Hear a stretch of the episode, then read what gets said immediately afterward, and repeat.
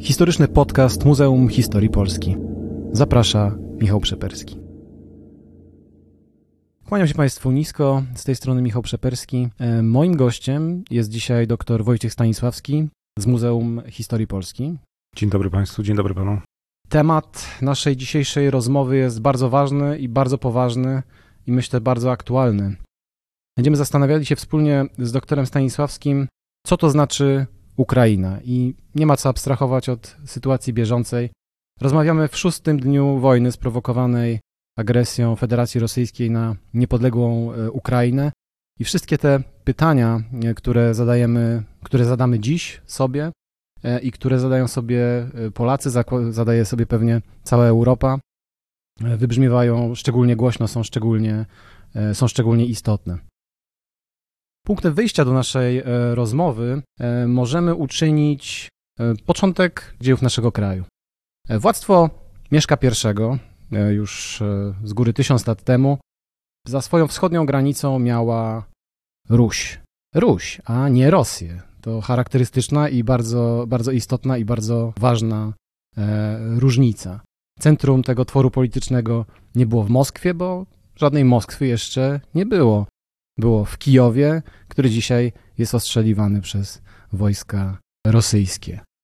Agresję rosyjską na Ukrainę mm, poprzedziły bardzo agresywne wystąpienia e, przywódcy rosyjskiego Władimira Putina, który w jednym ze swoich e, telewizyjnych mm, przemówień, takich wystąpień bardzo agresywnych, e, wyrażał przekonanie, że Ukraina jest tworem sztucznym. Ukraina, która również e, rości sobie prawo do tego, żeby być e, spadkobiercą, no właśnie, niczego innego jak, e, jak Rusi kijowskiej. Spróbujmy sobie zatem może odpowiedzieć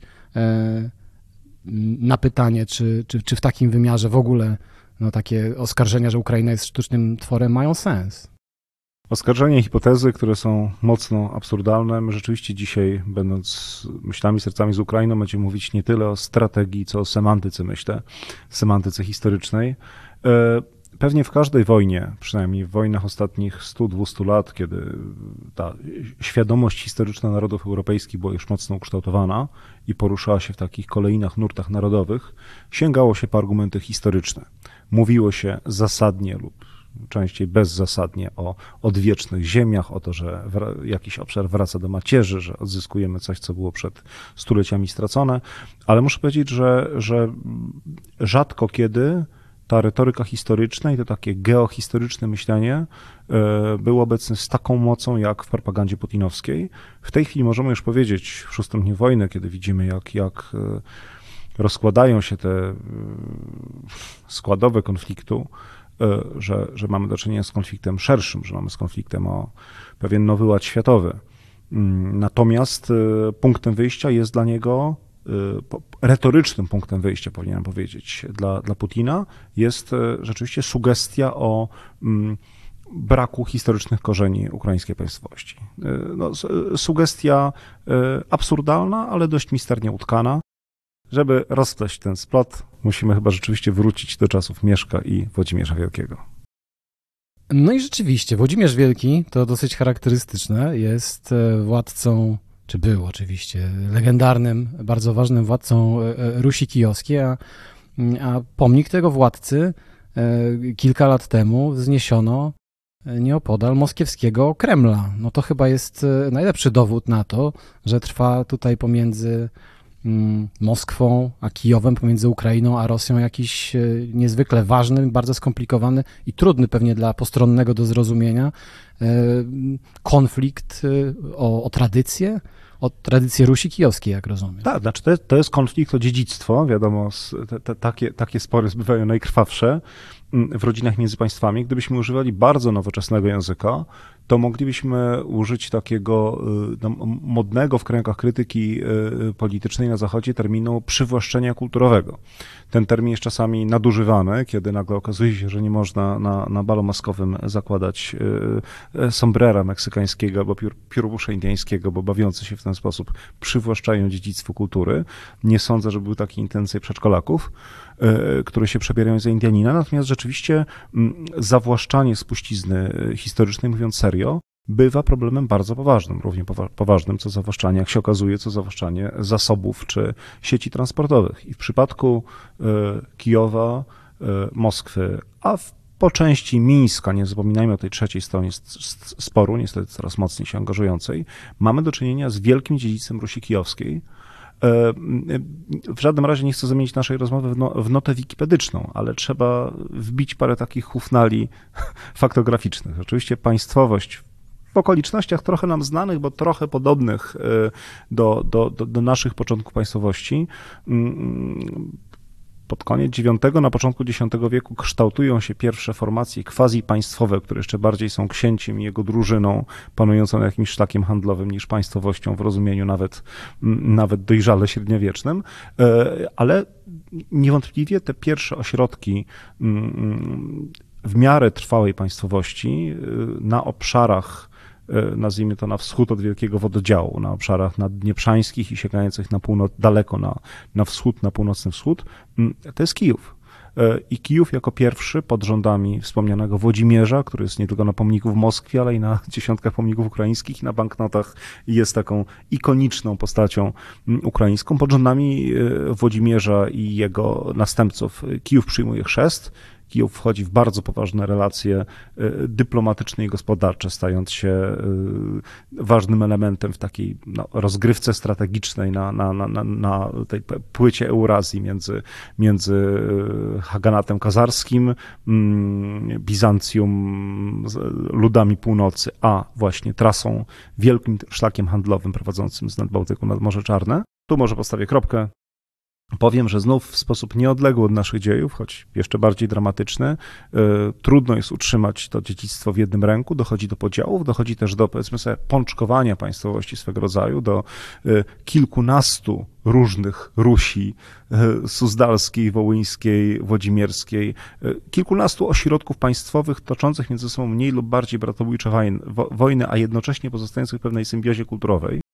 E, wspólnoty, dla której Kijów jest taką matką wszystkich miast, nawet jeśli lokalnie usiłuje się od niego uzyskać niezależność, nie płaci trybutu albo wręcz e, sprzymierza się przeciwko niemu. E, I to jest panorama X-XI wieku, kiedy jak pokazywało parę złośliwych, ale nie bezzasadnych memów, nad rzeką Moskwą ciągle jeszcze rosną strzeliste sosnowe lasy. Badacze wskazują na to, że nie tylko podział Rusi geograficzny, ale również procesy narodowo-twórcze e, wewnątrz etnosu e, rusińskiego czy ruskiego, to jest w dużej mierze konsekwencja wydarzeń z wieku XII-XIII. Mam na myśli przede wszystkim inwazję mongolską i wielowiekowe mongolskie panowanie na ziemiach, na ziemiach ruskich. I są tacy badacze, bo oczywiście jest tutaj pewien spór, natomiast są badacze, którzy wskazują na to, że korzenie późniejszego podziału na e, Białorusinów, Małorusinów, to znaczy Ukraińców i Wielkorusów, to znaczy Rosjan, już e, próbując e, taką, taką paralelę między, między średniowieczem a, a współczesnością stworzyć, że, że te fundamenty ówczesnych podziałów możemy znaleźć już wtedy. To by, byłby to chyba kolejny taki argument za tym, że no bardzo trudno jest mówić o, o sztucznych, Białoruś, Ukraina to twory polityczne oczywiście, ale z punktu widzenia e, kulturowego to są po prostu e, no, twory e, różne od siebie, w, w, w, jaki, w jakiś sposób ze sobą ściśle związane, ale jednocześnie różne. Oczywiście. To ja byłbym ostrożny, znaczy trochę obawiam się rzeczywiście mówienia o narodach i, i wolę, wolę, wolę się zastrzec, że to jest tak mówienie avant la lettre, to znaczy, że, że o narodach w naszej części Europy możemy mówić jednak w wieku XVIII-XIX, nie we wczesnym średniowieczu. Natomiast niewątpliwie, mm, tak jak często mówimy albo mówią twórcy memów, widać zabory, patrząc na mapę Polski i widząc, jak się, jak rzeczywiście po, po 200 latach od sieci kolejowej do preferencji politycznej można zobaczyć, e, e, że, że, że, że te różnice, różnego rodzaju różnice e, w rozwoju czy orientacji polskiej odzwierciedlają podziały sprzed 200 lat, choć wydawało się, że co, co ma jedno z drugim wspólnego. Więc podobnie patrząc na mapę mm, Europy Wschodniej, mógłbym powiedzieć z dużą pewnością, widać zasięg panowania Wielkiej Ordy. A w trzy wieki później, powiedziałbym, widać wschodnią granicę Rzeczpospolitej. Rzeczpospolitej wielu narodów. To znaczy, jeśli chodzi o Ordę, widać, że spod jej panowania e, uchroniły się przed nim zaledwie skrawki mm, etnosu ruskiego, jakieś nieudane czy krótkotrwałe panowanie Romana Halickiego, jakieś krótkotrwałe próby państwowości wołyńskiej, a w typowym średniowiecznym sposób y, wygaszane przez mocniejsze państwa y, polskie i węgierskie, które, którym brak było perspektywy historycznej, po prostu widziały w tym niewygodnego lokalnego konkurenta. Ale w każdym razie widać istnienie mm, drobnych prób państwowości zupełnie niezależnie od Ordy, widać miasta państwa jak Nowogród, które funkcjonują na obrzeżach wpływów Ordy i płacą jakiś trybut, ale mogą rozwijać swoje ustawodawstwo, swoją, e, mm, swoją suwerenność gospodarczą. I widać państwa, które są z tą Ordą w ścisłej symbiozie, są e, no, w pewnym sensie jej beneficjentami panowania, e, pobierając trybuty od pozostałych Rusi i przekazując je dalej na wschód. I to jest pierwszy taki gigantyczny wododział. Natomiast przeskakując trochę właśnie nad paroma wiekami i nad kilkoma konkurentami do panowania nad całością ziem ruskich, z których najpoważniejszym w tym momencie było Wielkie Księstwo Litewskie. Tę granicę między Rusiami widać, y, zaczyna być widzieć wyraźnie w wieku XV i XVI, kiedy krystalizuje się wschodnia granica e, Rzeczpospolitej, która powiedzmy to bardzo wyraźnie, nie jest granicą etniczną, nie jest granicą językową, nie jest granicą religijną, natomiast jest granicą kulturową i polityczną. No właśnie. E, w roku 1478 to nie jest data szeroko w Polsce znana, a być może e, no, powinna się taką e, stać. W roku 1478 poddany Moskwie został Nowogród Wielki. Pierwsza historyczna stolica Rusi, ta przed Kijowem jeszcze. Przez długi czas najważniejsze miasto ruskie. Najzamożniejsze na pewno. W 1478 roku to wolne miasto zostaje poddane władzy carów, e, choć jeszcze to nie są tak potężni e, carowie jak, jak wieki później. No, sięgnęli po tytuł cara dopiero co na mocy historycznego mariażu, o którym za chwilę coś więcej powiemy, ale jest to tytuł w tamtym czasie raczej grzecznościowy. To, co jest istotne, to to, że od tego momentu Moskwa zaczyna sobie E, rościć stopniowo coraz, coraz dalej idące prawa do tego, żeby zbierać ziemie ruskie. To jest chyba ten moment historyczny. To jest ten moment, pojawia się rzeczywiście koncepcja zebrania ziem ruskich, z tym, że e, powiedzmy to bez, bez zbytecznych drwin, ale też widząc sprawę w należytej perspektywie. E, w momencie, kiedy, kiedy, kiedy dochodzi do tego niesłychanie zresztą brutalnego podporządkowania sobie Nowogrodu Wielkiego przez Moskwę, to jest to pretensje z gatunków, z gatunków tych, jakich dziesiątki spotykamy e, w tytulaturze e, władców średniowiecze, epoki nowożytnej, aż po dzień niemal współczesny. No ja ze, ze wzruszeniem nieraz wspominam Franciszka Józefa, przedostatniego władcę mocnego imperium, możnego imperium Austro-Węgier, który miał w swojej tytulaturze króla jerozolimskiego na mocy zaszłości z czasów krucjatowych i niejako dziedziczenia tytułu. Więc chwila, kiedy lokalny władca miasta państwa znajdującego się na absolutnym obrzeżu ruskiego świata, czyli Moskwy, zdobywa i podporządkuje sobie Nowogród Wielki, nie jest żadną racją do tego, żeby pretendować do zbierania wszystkich ziem ruskich, gdyby nie fakt, że szczyci się na mocy niesłychanie skutecznego mariażu politycznego tytułem cesarskim e, przywiezionym w posagu przez Zofię paleolog, e, córkę władców e, upadłego Bizancjum. I to rzeczywiście w połączeniu z, w połączeniu z narastającym napięciem między światem i rywalizacją między światem prawosławnym a katolickim i prozelityzm po obu stronach, pozwala sięgnąć mu po ten tytuł e, obrońcy i, i kolekcjonera, nazwijmy to, to ziem ruskich, E, chociaż, dopowiedzmy jeszcze jedno, w kilkanaście lat, no dwadzieścia kilka lat po 78 roku dochodzi do dramatycznej, bo bratobójczej e, bitwy pod Orszą, w której uderzają z Rusini na Rusinów. Po stronie wojsk, wojskami Rzeczpospolitej dowodzi prawosławny Rusin Konstanty Ostrowski, który broni obrzeży Wielkiego Księstwa Litewskiego przed, skutecznie przed agresją ruskich i prawosławnych bojarów uderzających z poruczenia Moskwy. I te, jeśli przywołujemy daty, to bitwę pod Orszem postawił obok wzięcia Nowogrodu Wielkiego jako przykład splotu pretensji z jednej strony, a podziału w obrębie świata ruskiego z drugiej. Są tacy historycy, myślę, że do takich historyków mógłbym zaliczyć profesora e, Andrzeja Nowaka, który w swoich e, dziejach e, Polski wielotomowych, ostatnio ukazał się tom piąty, wskazuje na, czy próbuje mm, no, dotrzeć do takich głębszych historiozoficznych też w jakimś sensie fundamentów państwa polskiego, państwa litewsko, polsko, polsko-litewsko-ruskiego i wskazuje na to, że mm, takim fundamentem aksjologicznym tego państwa była wolność. Oczywiście wolność e, dla elit politycznych przede wszystkim, a nie dla wszystkich e, obywateli, czy też właśnie dla obywateli rozumianych politycznie. Mm, I chciałem zapytać, czy w takim wypadku, w poszukiwaniu naszej odpowiedzi, odpowiedzi na nasze dzisiejsze pytanie, co to znaczy Ukraina, czy możemy, e, czy, czy możemy i w, i w tę stronę jakby skierować no, swój wzrok? Czy to jest tak, że, że, że współczesna Ukraina, czy też e, no, te tradycje, do których współczesna Ukraina byłaby bardziej gotowa nawiązywać, to są właśnie tradycje bardziej wolności tak rozumianej, wolności obywatelskiej e, w formie pewnej kontry do tyranii moskiewskiej. Czy to jest, czy to jest dobre myślenie, czy to jest przesadnie uproszczone? To jest myślenie, które się samo nasuwa, kiedy patrzymy na, na, na, na, dramatyczną sytuację dziś. Ja się z nim zgodzę z dwoma zastrzeżeniami, żeby nie uderzyć w tony zanadto propagandowe.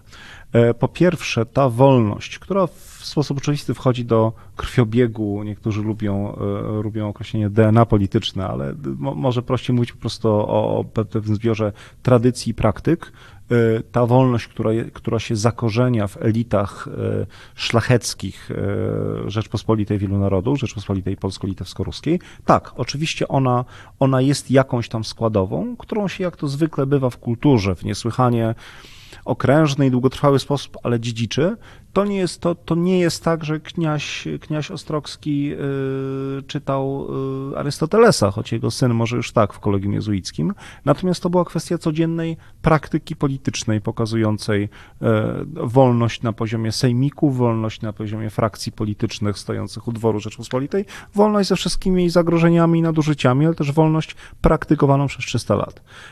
Więc w tym sensie tak, ale też pamiętajmy o tym, że mm, ziemie ruskie, kozaczyzna, serce dzisiejszej Ukrainy są taką, e, no, mm, niesłychanie cenną, ale też niesłychanie kłopotliwą składową Rzeczpospolitej wielu narodów, co, co, co, co, co w dramatyczny sposób się okaże w połowie XVII wieku, ale co daje o sobie znać już wcześniej, od końca XVI, różnego rodzaju buntami kozackimi. Pamiętajmy, że, e, że składową tej wolności jest też ta wolność kozacka, którą, e, która się mm, długo mieściła w formule wojsk na obrzeżach Rzeczypospolitej, która w pewnym momencie zaczęła e, zgrzytać, kiedy, kiedy ta, ta, ta wolność kozacka nie, trochę nie dawała się wziąć w karby e, funkcjonowania machiny państwowej, trochę występowało przywileje polityczne, których, których szlachta e, w Krakowie, a potem w Warszawie skąpiła.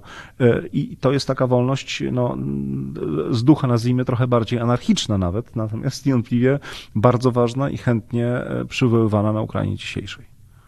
Takim e, literackim elementem, który się e, tutaj, mnie przynajmniej, nasuwa, jest Sienkiewicz, ale nie ogniem i mieczem, a raczej, e, czy może ogniem i mieczem, owszem, ale głównie form, głównie słowa gorzkiej puenty, która nasuwa się e, na całą tą e, opowieść. Jest to, jest to przypomnijmy sformułowanie, że nienawiść zatruła krew pobratymczą. Wsiąkła, wsiąkła w ziemię i zatruła krew pobratymczą. Dokładnie. I, I efektem politycznym, i, bo to też dla nas jest istotne, było to, że w perspektywie półtora wieku upadła Rzeczpospolita, kozaczyzna została podporządkowana E, podporządkowana władztwu carów.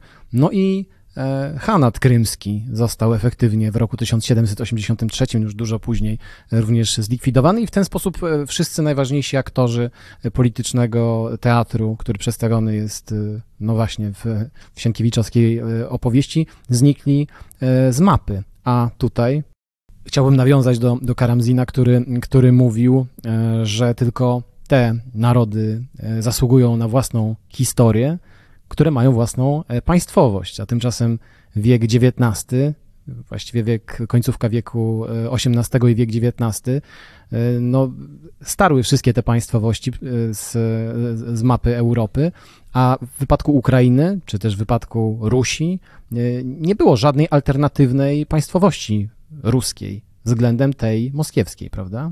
Niewątpliwie w połowie XVII wieku następuje dekompozycja tego obszaru. Najpierw dekompozycja w czasie E, starć potopu i wojny toczącej się tak naprawdę aż do pokoju Andruszowskiego, więc przez to, to długa wojna wschodnia, prawie 30-letnia, trochę zapomniana na Kresach Rzeczpospolitej i coś, co nazywano potopem moskiewskim w historiografii II Rzeczpospolitej, a później za PRL-u to ta nazwa e, zanikła i jeszcze nie przywrócono.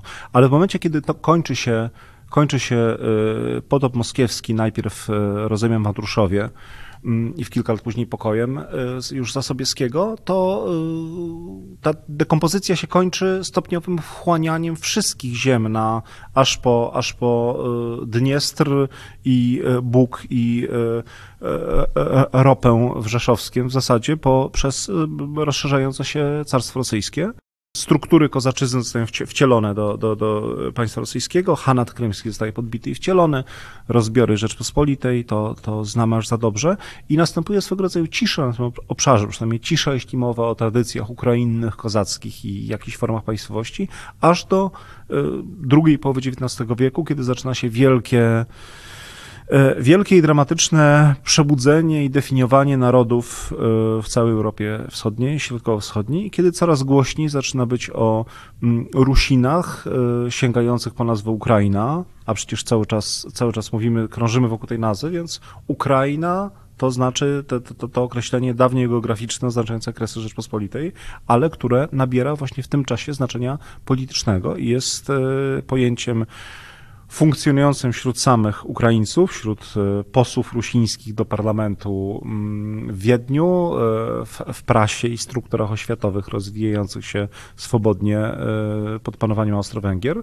Natomiast samo pojęcie Ukrainy jako nazwa własna jest słownikowo i politycznie zakazane w Cesarstwie Rosyjskim aż do momentu jego rozpadu i gigantycznego zamieszania lat 17-21.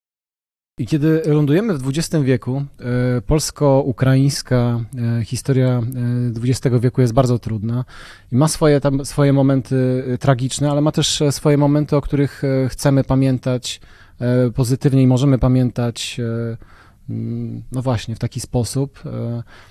I jednym z chyba najistotniejszych takich doświadczeń z pierwszej części XX wieku jest współpraca polsko-ukraińska wymierzona wymierzona przeciwko bolszewikom, ale w gruncie rzeczy e, obliczona po prostu na to, żeby i e, mogła obronić się, powstać, a potem obronić się niepodległa Rzeczpospolita, a następnie niezależna samodzielna Ukraina. Oczywiście, znaczy wymierzona e, taktycznie przeciwko bolszewi bolszewickiej Rosji, bo wtedy to w przeważającej mierze była jednak bolszewicka Rosja, w dalekiej perspektywie przeciwko białej Rosji, równie niechętnej e, jakimkolwiek formą państwowości, a już zwłaszcza ukraińskiej nad Dnieprem, e, a w perspektywie, no, nie wiem, geostrategicznej, tworzenia rzeczywiście nie, nie, nie, niepodległej Ukrainy dowodzonej przez Petlurę, który przecież po po upadku państwa ukraińskiego znalazł schronienie na ziemiach Rzeczpospolitej. E, I w pewnym sensie to, co, to, co się nie udało, co, co było mm, e, gestem i inicjatywą w roku 20, ale się nie spełniło, e, miało swój dalszy ciąg w roku 91, 1991, kiedy trzecie RP, kiedy już, już Rzeczpospolita Polska jako pierwsza uznała niepodległość Ukrainy. Oczywiście był to gest nie, ale w dyplomacji i w polityce międzynarodowej takie gesty mają ogromne znaczenie. Próbując to syntetyzować i y, próbując też e, w jakimś sensie spuentować naszą próbę odpowiedzi na to, co to znaczy Ukraina, kiedy spojrzymy na historię XX wieku, ziemię Ukrainy a przynajmniej znaczna większość współczesnych ziem tego, tego państwa, znajdowała się w składzie Związku Socjalistycznych Republik Sowieckich i tak aż po rok 91, o czym pan powiedział, gdy Ukraina stała się niepodległym państwem, Polska była pierwszym państwem na świecie, który uznał tą, tę niepodległość. Ale właściwie jak na to patrzeć? Czy nie powinno być tak, że te wspólne doświadczenia koszmarne doświadczenia ukraińskie również. E, mam na myśli głód lat 30. wywołany zbrodniczą e, polityką bolszewików, czy, czy, czy, czy tragedia II wojny światowej, wiele milionów ofiar ukraińskich, o narodowości ukraińskiej, które, które po prostu II wojny światowej nie przeżyły. Czy, czy całość tych doświadczeń i, i rozmaitych innych, modernizacja, etc., czy to nie powinno tworzyć jakiegoś rezerwuaru wspólnych doświadczeń, które by sprzyjały tworzeniu jakiejś wspólnej tożsamości i w jakimś sensie też roztapianiu się tej ukraińskości w, w jakimś projekcie, rosyjskim projekcie imperialnym, czy on będzie miał barwy e, komunistyczne, czerwone, czy, czy biało-czerwono-niebieskie, e, współczesne, rosyjskie. To miało bardzo różne etapy, także w samym Związku Sowieckim. No, trudno sobie wyobrazić, w jaki sposób Hołodomor E, mógłby, mógłby wtapiać e, w sowieckość Ukraińców w inny sposób niż poprzez dziesiątkowanie ich elit. Natomiast na pewno wiele za takim wtopieniem przemawiało i była to taka gra o wyniku skrajnie niewiadomym. Także biorąc pod uwagę bardzo mandrującą politykę, e, politykę narodowościową Moskwy, która przecież w latach dwudziestych stawiała na tak zwaną koronizację, czyli na budowę, na, od, słowa korzeń, na budowę i umacnianie lokalnych tożsamości.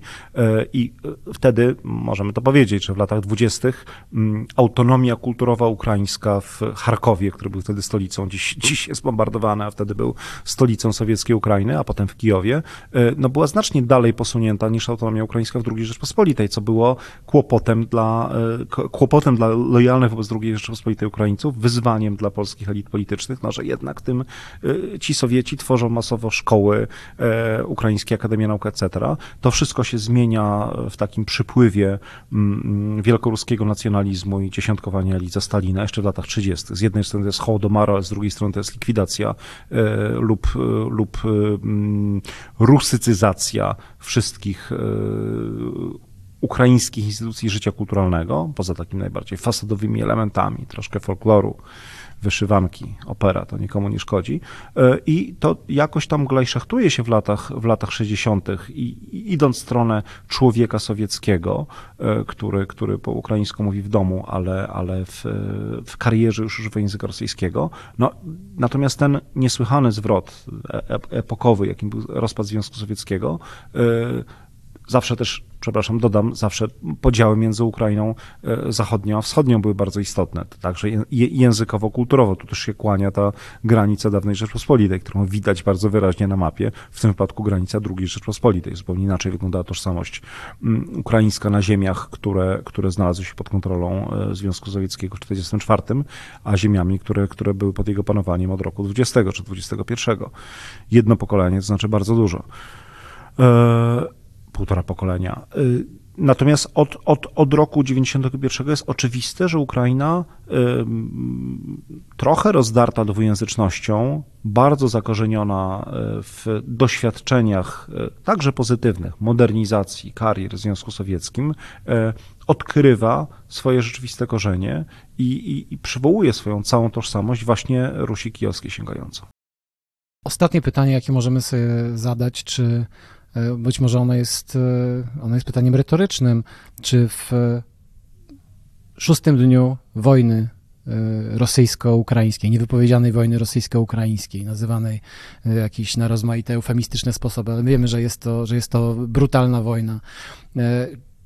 To będzie chyba sprzyjało dalszej krystalizacji dwóch zupełnie różnych tożsamości wielkoruskiej, rosyjskiej i ukraińskiej, prawda? No trudno sobie, trudno sobie wyobrazić, aby to rzeczywiście jest pytanie retoryczne. To nie, nie, ja y, chroni nas, Panie Boże, od takiej politstrategii, która na zimno zakłada, co można zrobić, żeby osiągnąć jakiś rezultat, nieważne jakim kosztem, ale gdyby przez chwilę sięgnąć po, po, po, po taki język y, makiawelicznego kombinowania, no to mm, nie ma lepszego sposobu na zintegrowanie narodu i umocnienie jego samoświadomości, niż zafundować mu brutalną i no, napaść wojenną. W tym sensie jest coś, jest coś już nie mm, politycznego, ale, ale, ale demonicznego w tym, że jednym z najważniejszych celów Putina przez ostatnie lata była dekompozycja Ukrainy jej rozpruwanie wśród mniej lub bardziej wymyślonych szwów, a wynikiem jego, jego inicjatywy, wynikiem w długim trwaniu, niezależnie od, od, od dramatycznych, y, strategicznych losów wojny, jest pełna integracja narodu ukraińskiego, który y, już teraz możemy pójść o krok dalej i tak jak, tak jak, tak jak myślimy o, o drogach różnych trudnych pojednań francusko-niemieckiego czy polsko-niemieckiego, możemy myśleć sobie o tym, jak bardzo naród ukraiński będzie w najbliższych dziesięcioleciach zdefiniowany jako na, przede wszystkim przeciwko Rosji. I potraktujmy to jako puentę naszej dzisiejszej e, rozmowy, e, naszych pytań, które wiodły nas w stronę ustalenia, co to znaczy Ukraina. E, ja się nazywam Michał Przeperski, a moim dzisiejszym gościem był dr Wojciech Stanisławski. Bardzo dziękuję. To był podcast Muzeum Historii Polski. Zapraszamy Państwa do słuchania pozostałych podcastów naszego muzeum, które znajdą Państwo na przerozmaitych platformach podcastowych.